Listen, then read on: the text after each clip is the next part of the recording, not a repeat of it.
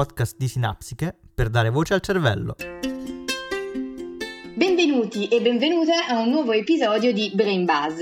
Io sono Marina e oggi con me ci sono Greta e Valeria. Ciao Marina, ciao a tutti, benvenuti di nuovo. Ciao, allora oggi parleremo di libroterapia e di fototerapia, che sono due eh, parole bellissime di cui uh, presto scopriremo insomma il, il, significato e lo faremo appunto insieme alla nostra uh, ospite Valeria.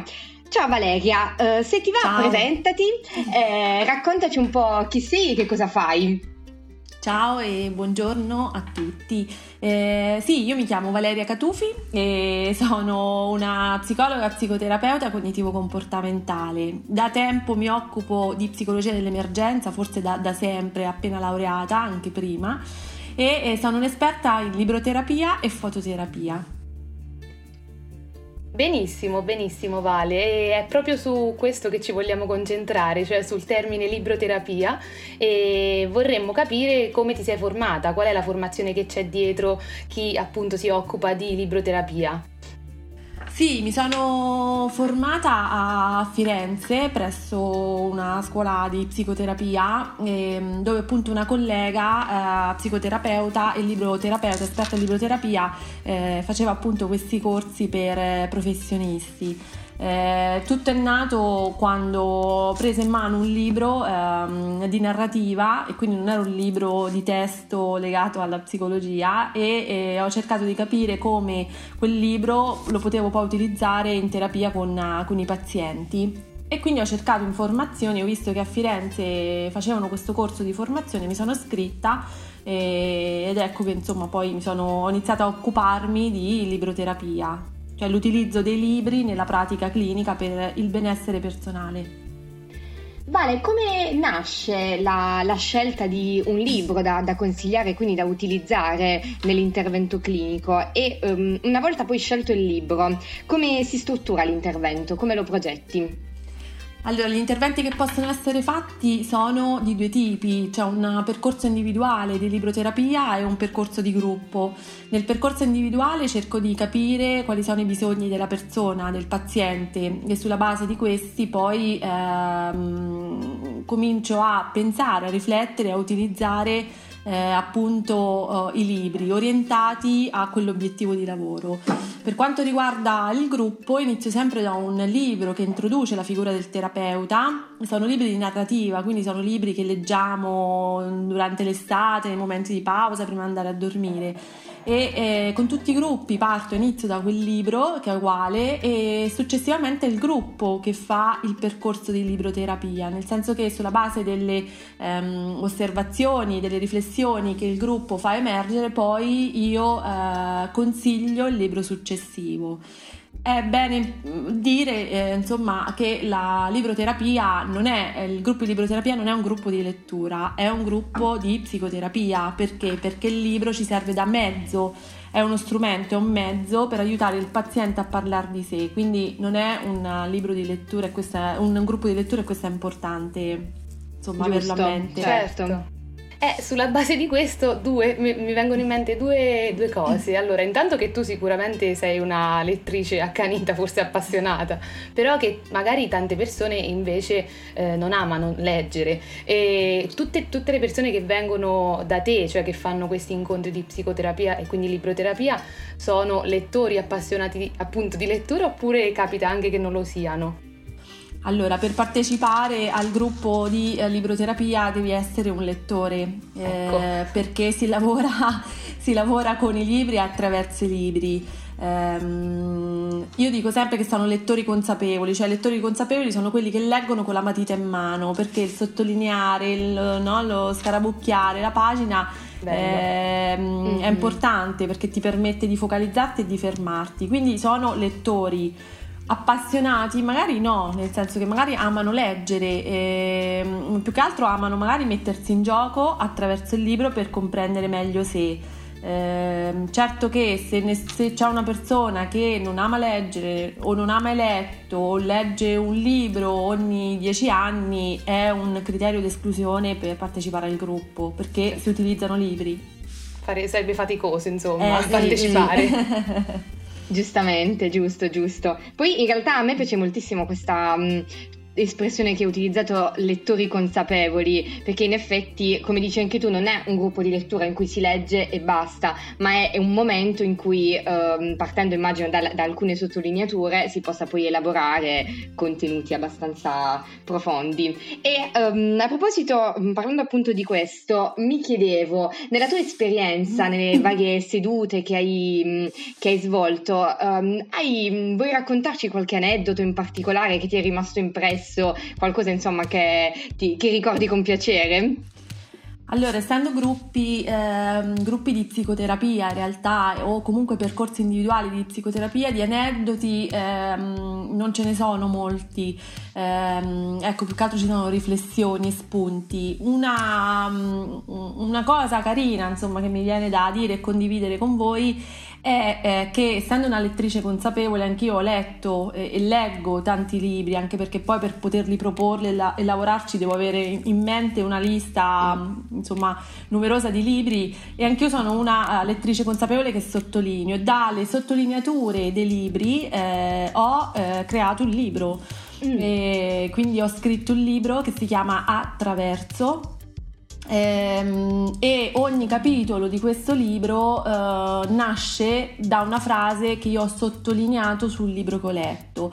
Questo perché un po' l'obiettivo del libro è questo, ehm, le parole di altri sono anche parole nostre, le, le, emozioni degli altri sono emozioni nostre, quello che noi troviamo scritto sui libri, eh, le storie che vengono raccontate sono anche storie nostre, quante volte ci ritroviamo con quello che viene scritto. E ehm, è importante far passare il messaggio, che è un po' anche quello che ho voluto fare con il libro, che eh, una emozione, un vissuto, una frase scritta da un'altra persona che noi non conosciamo vanno a toccare delle corde in noi che ci smuovono, io dico sempre, no? ci smuovono l'anima, anche Kafka mm-hmm. diceva il libro è un'ascia no? che spezza il ghiaccio che abbiamo dentro. E quindi il significato, il senso del libro è proprio questo, cioè farvi vedere come da una frase sottolineata un giorno, un pomeriggio, no? mentre ero sul divano a leggere, ci si può creare un qualcosa, si crea un qualcosa e sviluppa in noi altri pensieri, altre riflessioni. Che bello, no? È una bellissima riflessione, sì. E mi sono immaginata proprio i momenti in cui si legge e si sottolinea. E mi piace tanto anche il titolo del tuo libro, Attraverso. Sì, eh sì, sì. sì, attraverso è, ehm, è, attraverso il dolore perché poi il libro comunque racconta la storia di Alice che è la protagonista eh, quindi è attraverso i momenti della vita, attraverso il dolore, attraverso i libri, attraverso il buio, poi c'è la luce, attraverso sì. la finestra, poi vediamo che cosa c'è fuori. Quindi eh, il senso è proprio dell'attraversare e poi attraverso vuol dire anche eh, una persona che non segue le, la, le, le, dire, la, la, normale vita, no? i canoni normali. Da noi, esatto, da, sì. me, eh, da me si dice sei un po' attraverso, oppure rispondi attraverso, no? che rispondi un po' male, ecco, quindi mm, ha ah. molti sensi questo, questo sì, titolo, sì. sulla base anche di Alice, che insomma è una persona attraverso. Sì, eh, crea un sacco di immagini e sei sicuramente una persona molto creativa, mi viene da dirti pure. E sappiamo infatti che oltre ai libri tu usi anche molto le foto. Eh, sì. sì. si collegano molto bene a queste spiegazioni che ci hai dato. Infatti volevamo capire anche come eh, funziona la fototerapia, che è un'altra delle tecniche e delle metodologie che utilizzi.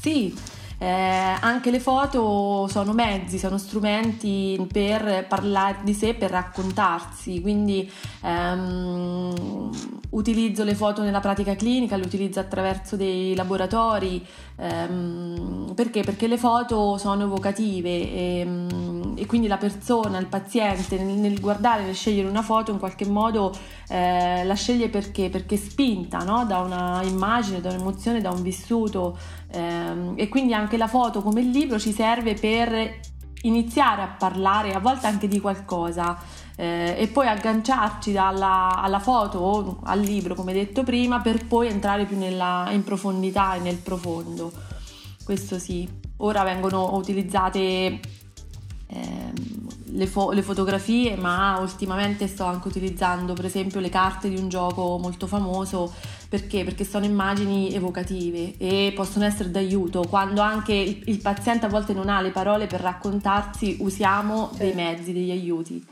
嗯嗯。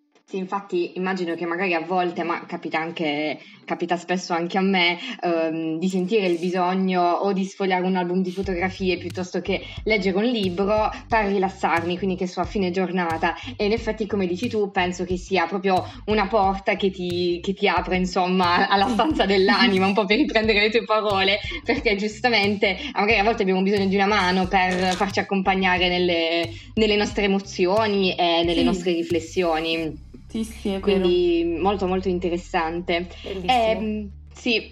Hai raccontato um, all'inizio che sei specializzata in psicologia dell'emergenza, ti occupi di psicologia dell'emergenza. Mi chiedevo um, di, di, che cosa ti occupi nel, nel, nello specifico, quindi un po' qual è uh, il, il, tuo ruolo e, e se uh, queste tecniche uh, di cui hai parlato, quindi la libroterapia e la fototerapia, se le impieghi nella psicologia dell'emergenza o se potrebbero essere applicate nella psicologia dell'emergenza. Sì, sono... mi occupo di psicologia dell'emergenza forse da sempre perché ho iniziato con la tesi di laurea eh, occupandomi di reazioni emotive e comportamentali durante il terremoto che c'è stato nel 97 nelle Marche Umbria.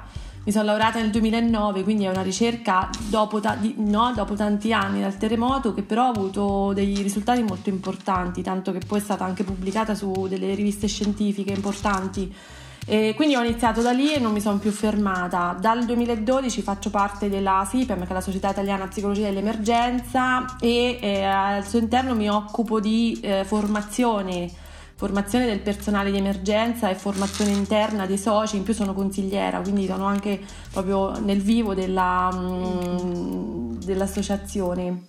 Eh, ho partecipato a degli eventi emergenziali eh, ma non ho integrato i, le tecniche utilizzate perché? perché la psicologia dell'emergenza è diciamo un po' un mondo a parte no?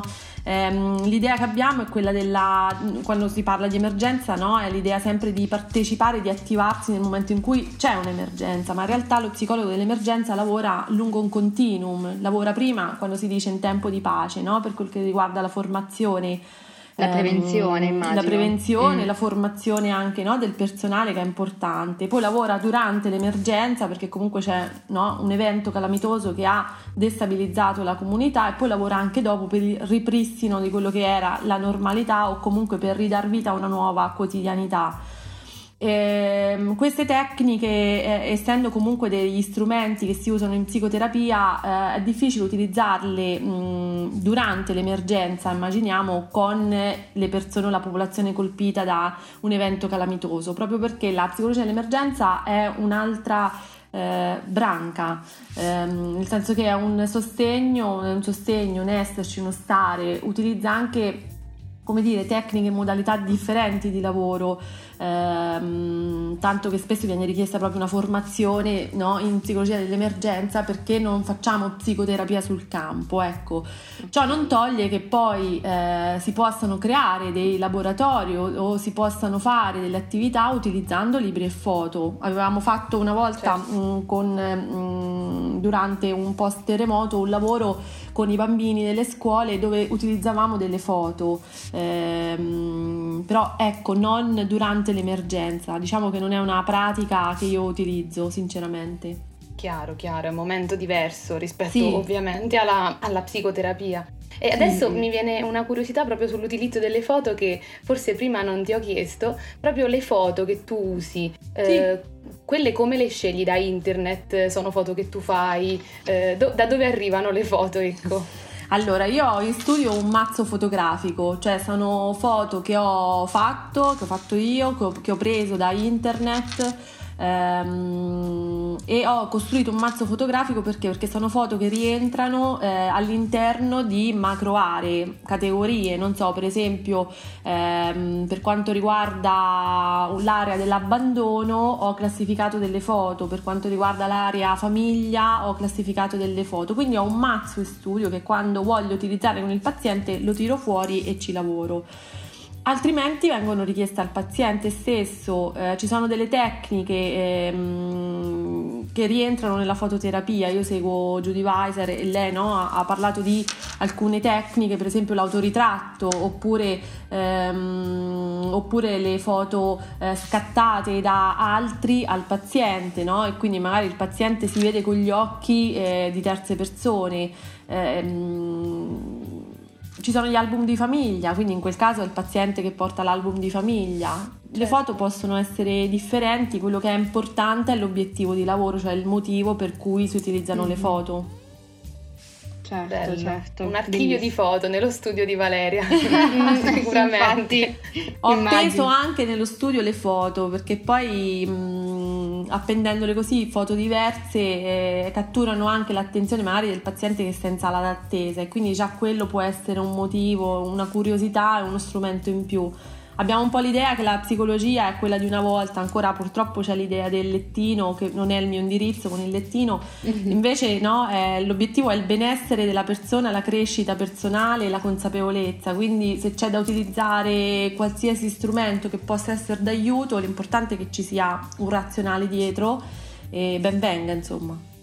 Sì, sì infatti questa cosa di cui parli, di stare attenti appunto a, a um, organizzare il setting in modo tale che faciliti anche il sentirsi a proprio agio del paziente è, è giustissimo, quindi anche pensare di strutturare non soltanto la stanza della seduta ma anche la sala d'attesa con delle foto o anche magari con dei libri scelti consapevolmente per um, tranquillizzare il, il, paziente che poi entrerà in seduta è, è bellissimo in effetti. È un gradino importante sì, prima dell'inizio. Infatti. Sì. Mm-mm.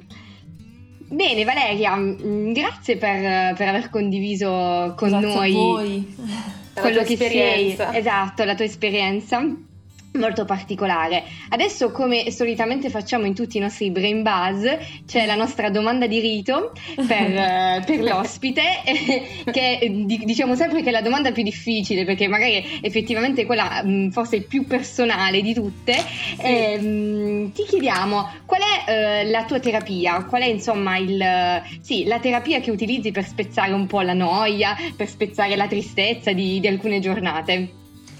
Allora, la mia terapia, che poi è un po' anche la terapia secondo me di, di tutti, è, è fare le cose che mi fanno star bene, cioè fare ciò che è funzionale per me, eh, che può essere dalla lettura consapevole, che può essere dal lavoro su una fotografia, mi dedico del tempo a me eh, che può essere l'utilizzo eh, pagine di un libro per eh, creare una storia, mh, mm, deve essere utile e funzionale, per me mi devono far star bene, eh, non, devo, non, devo, non, devono essere obbligate in qualche modo, ehm, quindi ci sono anche dei momenti in cui io sento il bisogno di fare quella cosa ehm, un po' come, come, il libro, è stata la mia terapia. Io ho sentito in quel momento di farlo, tant'è che l'ho scritto in pochissimi giorni.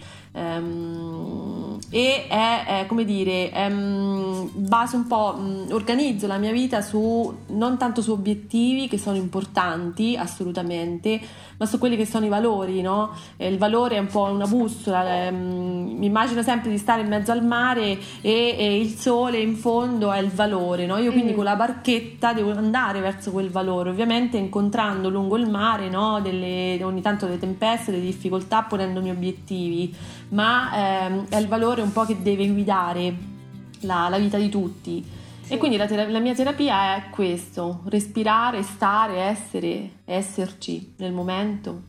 Che bello, muoverti bello. attraverso il valore, mi è venuto in mente il titolo del tuo libro proprio adesso esatto, che l'hai anche sì, nominato. Sì. Sì, eh, esatto, esatto, eh, attraverso è dappertutto. Mm, è vero, vero, vero. sì, molto interessante Valeria, veramente. Grazie Assolutamente. Bene, grazie, grazie ancora, ti, ti ringraziamo per, per, essere stata qui. Eh, ringrazio anche tutti quanti, tutti quanti ci, abbiano, ci hanno ascoltato in, questa, in, questo episodio di Brain Buzz. Eh, alla prossima. Ciao. Alla prossima. Grazie. Ciao a tutti. Ciao. Grazie. Avete ascoltato la puntata numero 18 di Brain Buzz, il podcast di Sinapsiche. Ringraziamo Valeria Catufi per averci fatto conoscere la libroterapia e la fototerapia. L'intervista è stata a cura di Marina Cariello e Greta Bonfigli e la sigla e il montaggio invece a cura di Marco Luppi. Per ascoltare tutte le puntate e tutti gli altri format di Sinapsiche, visitate il sito sinapsiche.it. A presto e alla prossima puntata!